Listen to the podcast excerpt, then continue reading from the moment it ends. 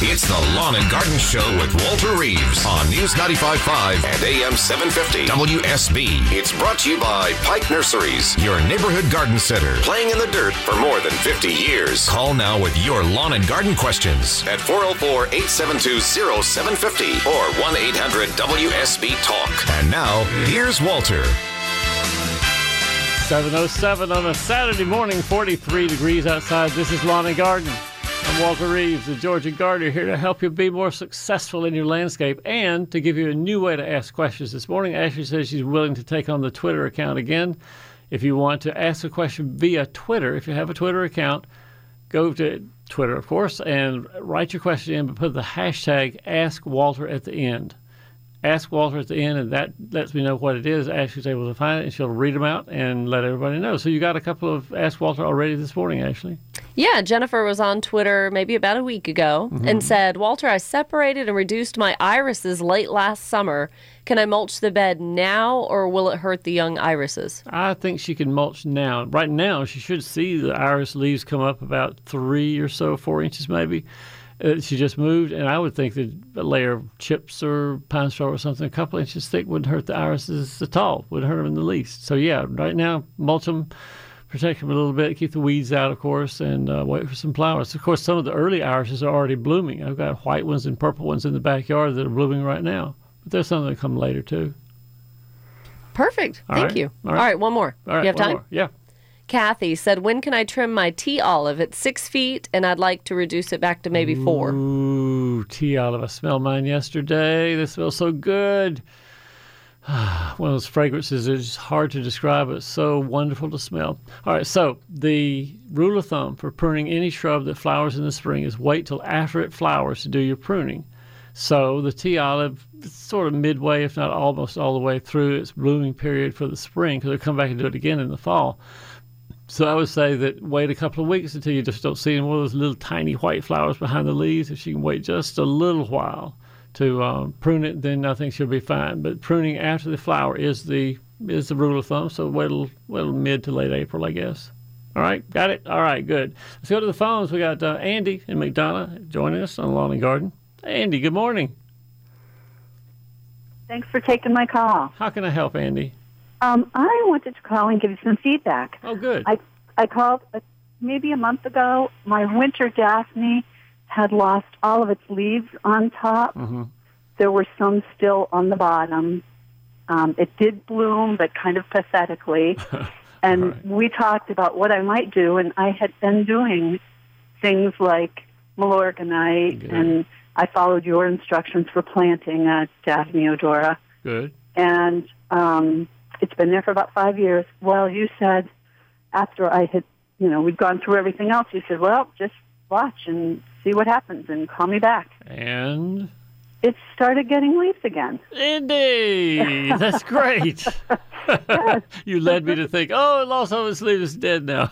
No, no, it, it totally rejuvenated, and it looks it looks good. It's getting all new leaves. Fabulous, fabulous. The Yes. you could use milorganite, you could use hollytone, you could use uh, cottonseed meal. There's several slow release organic fertilizers that all just seem to agree with Daphne. It, for whatever reason, it likes to be fed with some organic source of of nutrients, and so when you when you put those down and have a couple of rains as we've had in the last couple of weeks, then the Daphne, in your case, said, "Oh, oh, great! Mm, smells good too," and,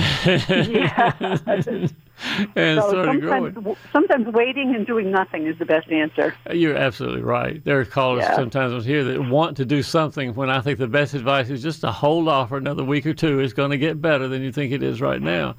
But Uh-huh. if they want something to do, I'll give them something to do just to make them happy, you know. But yeah, Right. patience is a very um, patience is a nutrient or a pesticide that's applied in very low proportions. I think sometimes and patience is a good thing, a good thing to put on the Yes. plants and the lawn and everything. Thank you so much, Walter, and have a happy Easter. Wait, Andy, I have one more thing. Yeah, Do you have yet a paper bush? I do not. Andy, I can see a paper bush in your future. Because Oh. if you like Daphne, you're going to love paper bush.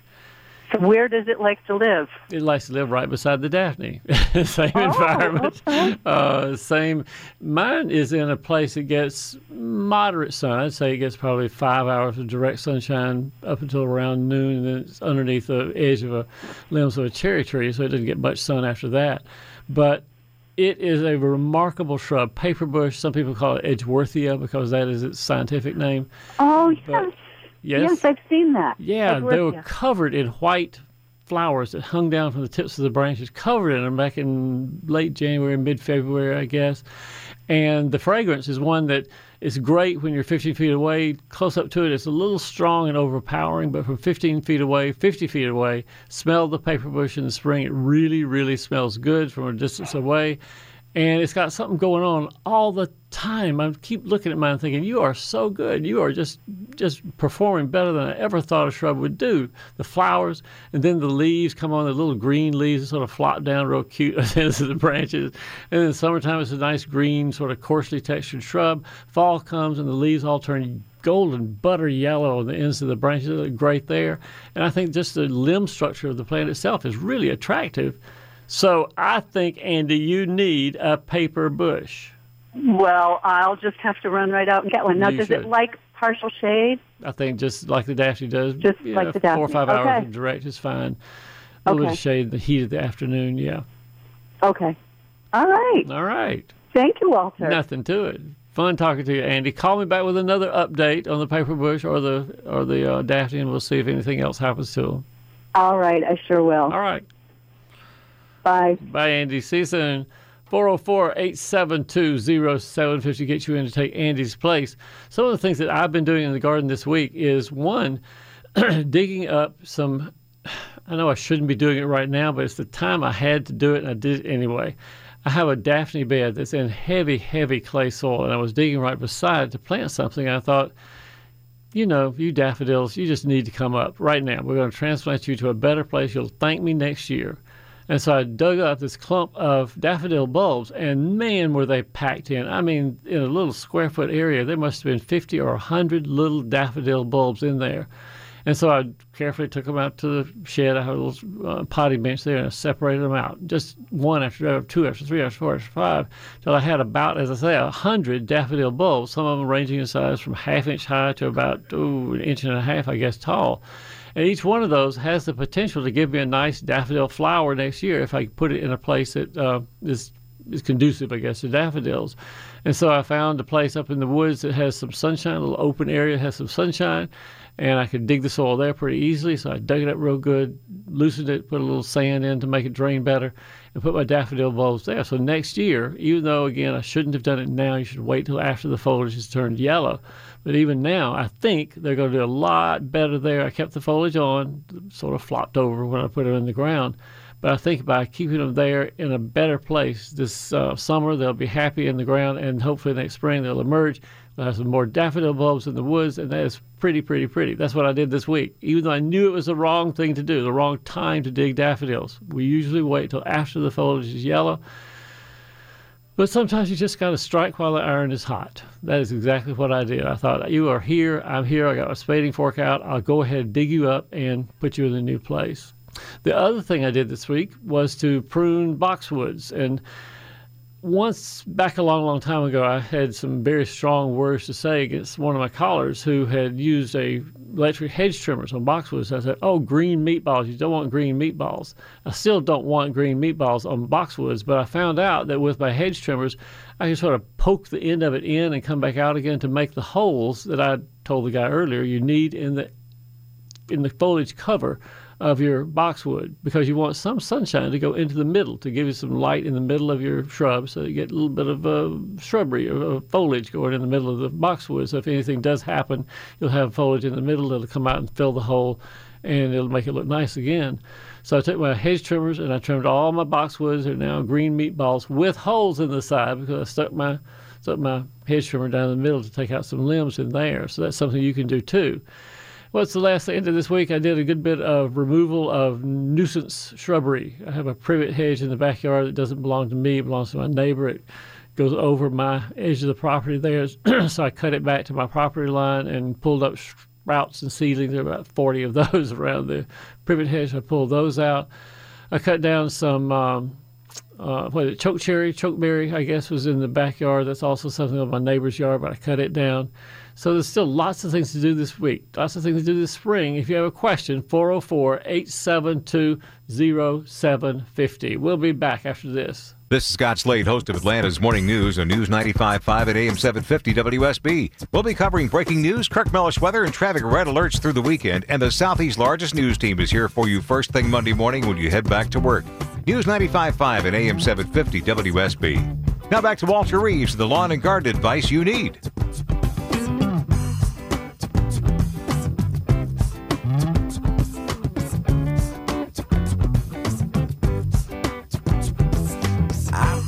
Put into Nashville, Tennessee. But you wouldn't even come around to see me.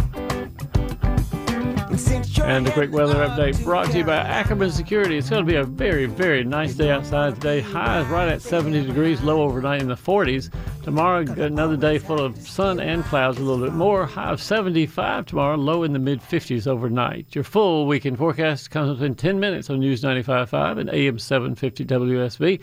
Don't forget, tomorrow's Sunday. Sunday, you get your Sunday edition of the Atlanta Journal Constitution. They are really keeping a great eye on the on the computer meltdown, hackdown, lockdown, whatever you want to call it, in City Hall, which I really enjoyed reading in the AJC. Also, they've kept eagle eye on the legislature, which finally finally went away this week, and I'm glad that we didn't have any more shenanigans from our various legislators uh, there. But the Sunday weekend Atlanta Constitution is something I look forward to every week, and I will get it tomorrow morning delivered straight to my door. The Sunday Atlanta Journal Constitution. At 7:24, Lance joins us. Hey, Lance. Good morning. Good morning, Walter. Uh, I took your advice and threw out some fescue grass seed the other day. Okay. And of course, we've had all this chilly weather and all this rain, and Yeah. of course, I haven't seen a thing come up. Do you reckon I should just wait another week or two before Yep. I try putting any more out? Remember, I told the lady earlier, I said patience is what we should apply more of to our shrubs and our plants, and you need a little more patience applied to your fescue, I think, Lance. Okay, I'll give her another I know the soil temperatures are rising now, but they're up in the mid 50s, I think, if not over to 60 already. So that's a good germination temperature for fescue, but because of cool nights you know, in the 40s, the seedlings just don't grow very much. And so I would imagine they've started germinating just a little tiny bit, maybe a half or three quarters of an inch long sprout, which you wouldn't notice particularly until they get up two or three inches high. So my guess is they sprouted, but they haven't gone anywhere with the the foliage. And another week or two, and they'll be green, and you'll be complaining about having to mow it. Okay, That's what'll okay. happen. That's what I was afraid of. It's just been too chilly, and the ground's still too wet. Too. Yeah. What kind of seed did you plant, Lance? It was fescue. Was it a brand or a blend or a what do you call Yeah, the bag's out there in my utility shed, so I couldn't tell you the name of it off the top of my head anyway. But I really like the blends. That's why I was asking because the blended things like the Rebel Supreme blend and Atlanta blend and Pennington blend and those things, they seem to do really well in Georgia. And um, I'm always curious to see if people plant the blends, how did how did it turn out, how did it work for you. And so if you've planted the blend, I'm sure you'll, you'll turn out just fine. I'll go check it after we hang up. One more thing. Always Sure. when you buy fescue seed, I was pointing this out because I did a class this past week for both the home show folks last uh, Friday and then for a garden club later in the week about planting perfectly was the name of my, my little program was planting perfectly and I did a thing about fescue and how to plant it perfectly. And one of the things I mentioned is the tag on every seed bag says when it was tested for germination. Hmm. And I pointed out that if it's more than a year that it hasn't been tested for its own germination, you don't know what happened to that seed. It could be stored in a warehouse somewhere where it was really hot, could have gotten really cold, could have just d- diminished the amount of germination ability it has. And so every time you buy some uh, seed, make sure it's been tested for germination within a year. Six months would be even better. So next time you buy some seed, look for the tag. It's required to be there by law. Make sure it's only been tested within the last six to 12 months. this has been sitting in the in my utility shed for over a year, so uh, Mm, oh, now the truth comes out, Lance. well, it was left over from about a year ago or so. Hmm. And I've kept the bag sealed up tightly. Yeah. You know? But you haven't kept it heated or anything that would would keep it from freezing out there. Let's wait. I still think you should wait, Lance. Wait another seven days or so, and then get down close, go to your hands and knees, and look in the areas where you planted the seed, and see if you don't see some sprouts. You should, I think, see some sprouts. If not, maybe get another over overseeding wouldn't hurt. Okay. All right.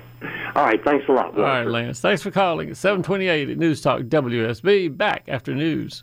It's the Lawn and Garden Show with Walter Reeves on News 95.5 and AM 750 WSB. It's brought to you by Pike Nurseries, your neighborhood garden center, playing in the dirt for more than 50 years. Call now with your lawn and garden questions at 404-872-0750 or 1-800-WSB-TALK. And now, here's Walter.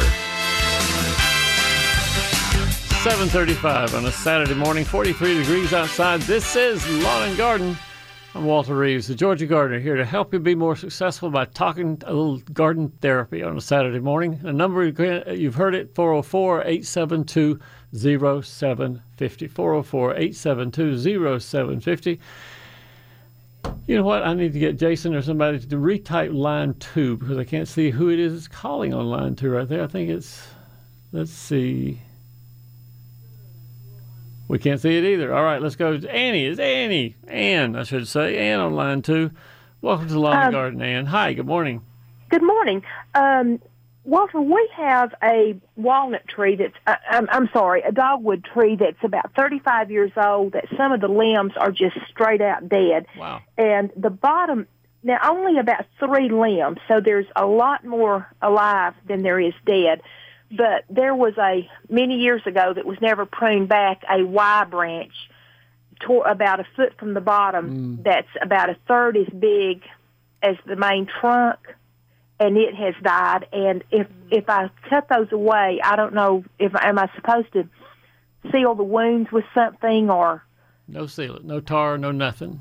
Let the, Okay. let the tree heal itself from inside, but no tar on the on the exterior of the tree. So so far so good. Okay when should is have I is is bloom now have I waited too late To cut it back if you need to cut it back after it's finished blooming, no reason not to. Sure, but I'm a little concerned when you say it's how many years old, Ann?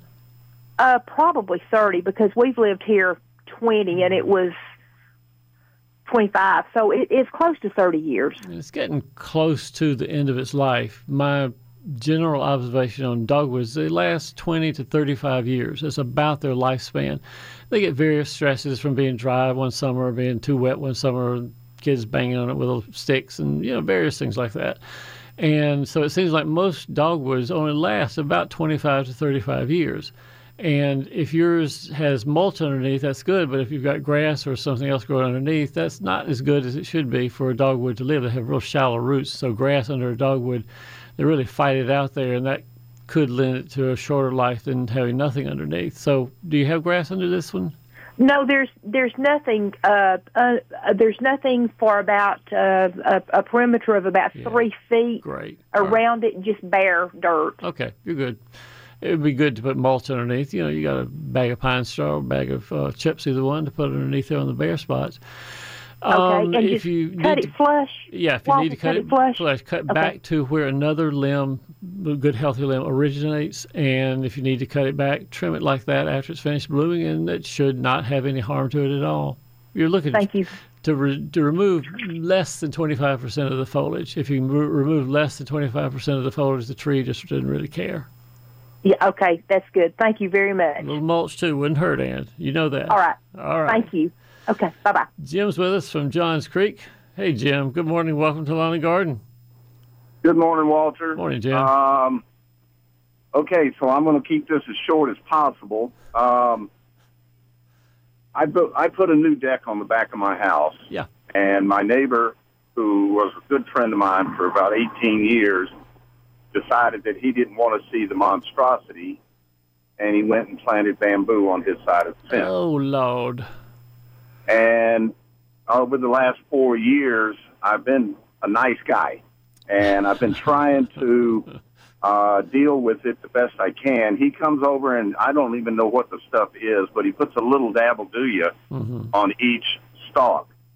Well, the problem is, is it has become very invasive, Yeah. and it has grown from his fence on his side over to my house, or to the side of my house. It has grown underneath my deck. Yep. It has now started to go into the front yard Oh, of my man. front yard. And we live in a subdivision, and I don't know. I've tried to get in touch with the covenant or the architectural design guy, Yeah. and I just can't get in touch with him. I will eventually, but I don't think there's any covenant stating the fact that you can't plant bamboo. Right. He is trying, I guess, to do the best that he can, but it has now gotten to the point that I have 86 inch to a foot and a half stalks Wow. all over my backyard. Oh, Jim. I don't know what to do. I know this guy used to be a good friend, but there is a limit to friendship, and bamboo certainly strains the bounds of friendship pretty severely. It's possible, if it didn't cost so much to have a lawyer involved in this, it's almost my opinion that you have a lawsuit on your hands, that you could indeed sue him for diminishment of value on your house, because anybody in the right mind who would try to buy your house is going to look in the backyard and say, what are those all those shoots coming out the back, Jim? And you say bamboo, and they say, well, that's you know ten thousand, twenty thousand dollars off the price of the house, because it has diminished the value of your home. Because bamboo is a bad thing to have in the backyard, just like if you had two or three school buses planted back there, that wouldn't be a good thing to sell the house.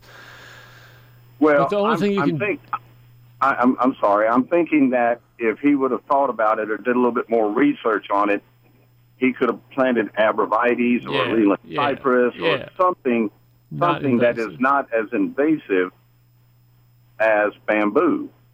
But I, I, and you know, and I really don't want to become the Hatfields and the McCoys. but then on the other hand, I, you're right. I mean, I, bamboo is going to diminish my property value. Sure.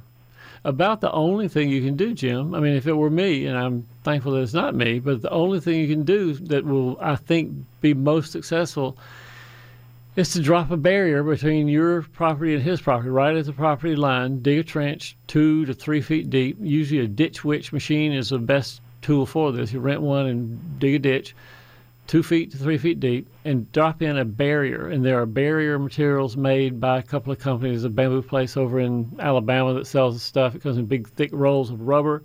And you drop it in there, leave a little bit sticking out over the top of the soil. And that way, no more bamboo can come in from his yard to yours because when they hit the barrier, they can't go any further. But the stuff that's Well- in your yard already, then that has to be taken down too. Sawing it down, whatever you have to do to saw it all down, and then spray or little do, I guess fits the situation. But is what I would do is spray Well, any remaining foliage with Roundup. when he planted that, he did. I think he did it right. He did dig uh, like about a six-inch ditch, hmm probably about a foot or two down, and then he put in this plastic, some kind of plastic uh, Mm. thing that is supposed to keep it from uh, running.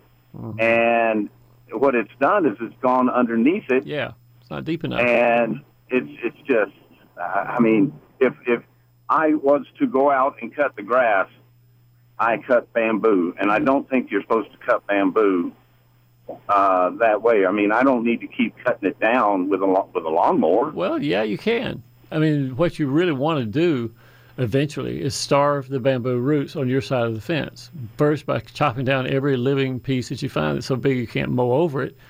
And then as the years go by and the months go by, mow all the foliage that does come up, either mow it or spray it with Roundup, whatever is more convenient for you. But you're trying to starve those roots on your side of the fence until finally they de- decompose and go away, and they can't come to your property anymore because you sadly are going to have to put a better barrier than, than your neighbor did. Well, I, I just Yeah. I don't want to do I don't want to do a lawsuit type thing. I don't Yeah. think that that's that's something you want to do. But you're going to hate paying for that barrier. The barrier is not cheap. The barrier rubber stuff is not cheap. So you're going to be out some money, renting a ditch witch to run the trench to drop the barrier in. That's going to cost some money. So mm, you're in a tough situation, Jim. I'm not a lawyer. I don't have any way to advise you of what you should do according to the law. But there's a possibility you have a diminishment of value lawsuit. if if I was to do all of what you're talking about, does that? I mean, do I give him an invoice? That's up to you and your lawyer. Oh, okay. All righty. Well, Alrighty. I was just looking for some advice. I, I don't have great advice other than starve the roots and don't let any more come on your property. Those are the two steps you have to do. But it's going to take at least two years of doing the starvation route on the bamboo roots. It takes at least two years to make them decompose under the ground, maybe three. So just be vigilant, cut everything down, don't let them have any leaves on your side of the fence. And one day, one day, all this will be done. All this will be over, Jim. Thanks for calling at 745. And Jan has a turn. Jan's in Milledgeville and joins us on Lawn and Garden. Hey, Jan, good morning. and we've inherited something that we've never raised before, and that is some beautiful, beautiful azalea plants, and they're oh. all blooming, and our yard is beautiful. Yeah. What do we do? Do we trim them when they're done, or do they not need to be trimmed? I mean, and I don't want to have these tiny little bushes the rest of the year, so I don't know because they're they're they're pretty. But Yeah. uh, what do we do? Anything after they bloom? Why why do you want to prune them? Is there some physical reason you want to prune them No, now? I, I I don't know that if I just didn't know if you're sh- if you're supposed to do that. As I say, we have no background in azaleas. No, none. None needed by the azalea. It'll grow to the size that its species and variety determine. But there's no real reason to prune it down unless, in my case, it's blocking your front door. My azaleas in front of my front door. Oh, right now they're four and a half feet tall, and by the time they finish blooming, they'll be five feet tall, and nobody can see in my front door. So I go out after they finish blooming every year with my weed whacker and or my hedge trimmers and prune them down to about three feet, and they stay that height for the rest of the year. So that I have to do it because I want somebody to be able to see in my front of the house. In your case, if they're not blocking anything at the size they assume after the flowering is finished, then leave them alone. Don't do anything to them. But if, if we were to need, if we did feel we needed to prune maybe some of them, it would be after they bloom. Yeah, after they bloom. And then what about uh, uh, fertilizing now, later, uh, I fall? was out just uh, the past week before it rained on uh, when did it rain this past week on Thursday, I guess it was. yeah, and yes. so I was out on the day before with my little fertilizer spreader, putting azalea camellia foods. I had a little half bag of milorganite, had some uh, hollytone I had in the backyard. So I just did all everywhere I saw an azalea. They either got my little spreader to spread the fertilizer on them, or a handful out of the out of the bag. So yeah, Right. after they finish blooming, that's a good time to fertilize, get them healthy and ready to meet stress for the summer. Sure. And do they? That's it. Do you not fertilize them in the fall or anything like that? Just Unless you want them to be huge, there's no right, real no, need I don't to. need that. No, if you don't need to, once a year is fine. And are yours blooming now? Yeah, they look great. Yeah, it's just beautiful. This is a, a real pretty area. We used to live in Atlanta, and we've moved to Milledgeville, and it's, Yeah. it's very pretty here. Different world. Reds and whites and pinks. I got all sorts of colors on my azaleas. They look great right now. Yeah, they are. They're they're very beautiful. Yeah. Okay, that was it. That helps me to know. Well, thanks for calling, Ann. See you soon. Bye bye. It's 747. We'll be back to more lawn and garden right after this. This is Scott Slade, host of Atlanta's Morning News on News 95.5 at AM 750 WSB. We'll be covering breaking news, Kirk Mellish weather, and traffic red alerts through the weekend. And the Southeast's largest news team is here for you first thing Monday morning when you head back to work. News 95.5 at AM 750 WSB. Now back to Walter Reeves, the lawn and garden advice you need. Sugar magnolia,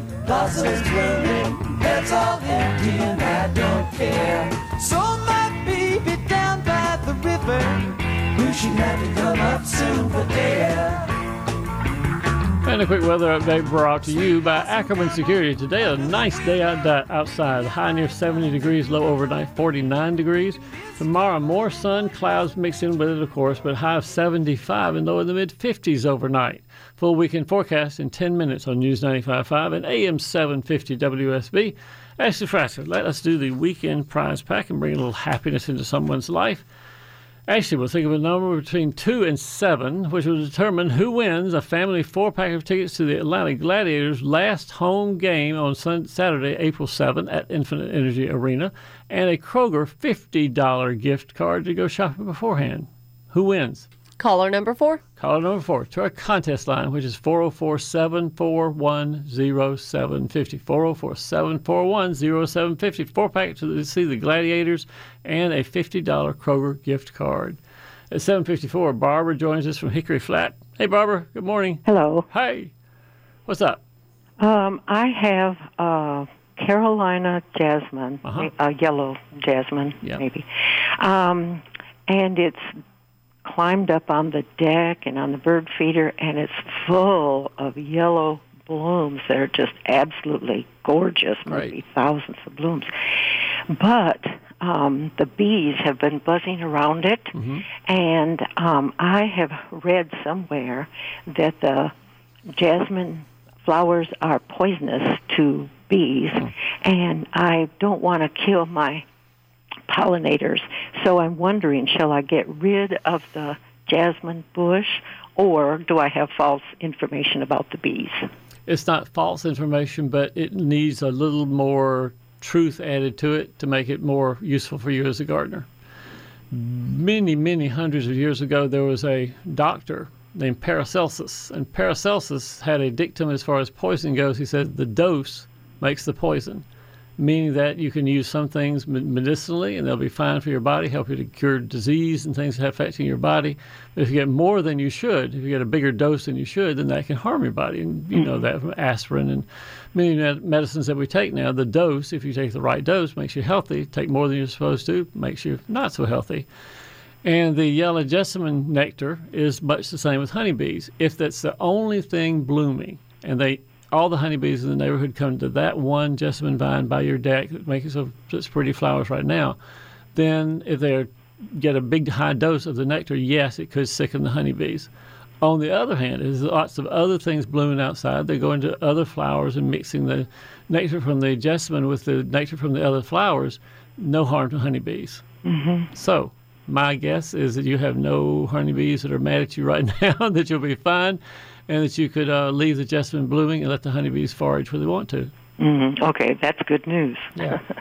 the dose makes the poison. They're just not getting a big enough dose, it doesn't seem to me, because so many things are blooming right now. They get nectar from lots and lots of sources. If they want to get it from the jessamine, okay, but there are certainly other insects. The butterflies visit jessamine. There's a couple of butterflies out right now, carpenter bees, they go to the jessamine and don't seem to have any ill effects from them at all. So the honeybees, perhaps marginally, but nothing you really worry about. Mm-hmm. Okay, that's very good news. Thank you, Walter. All right, good talking to you. Thanks for calling, Barbara. Mhm. Great question. Bye-bye. Mm-hmm. Bye bye. Coming up in the next half hour, Faye from Monroe wants to ask about her Osmocote and how do you apply Osmocote properly to the soil. Francis in Snellville has some summer annuals she wants to plant. A little advice is needed there. Sherry in Carrollton has flowering tree that she needs and wants some advice on how to find a flowering tree. Our phone number is 404 872 0750. Don't forget, if you don't get your question answered today, you can go to walterreeves.com.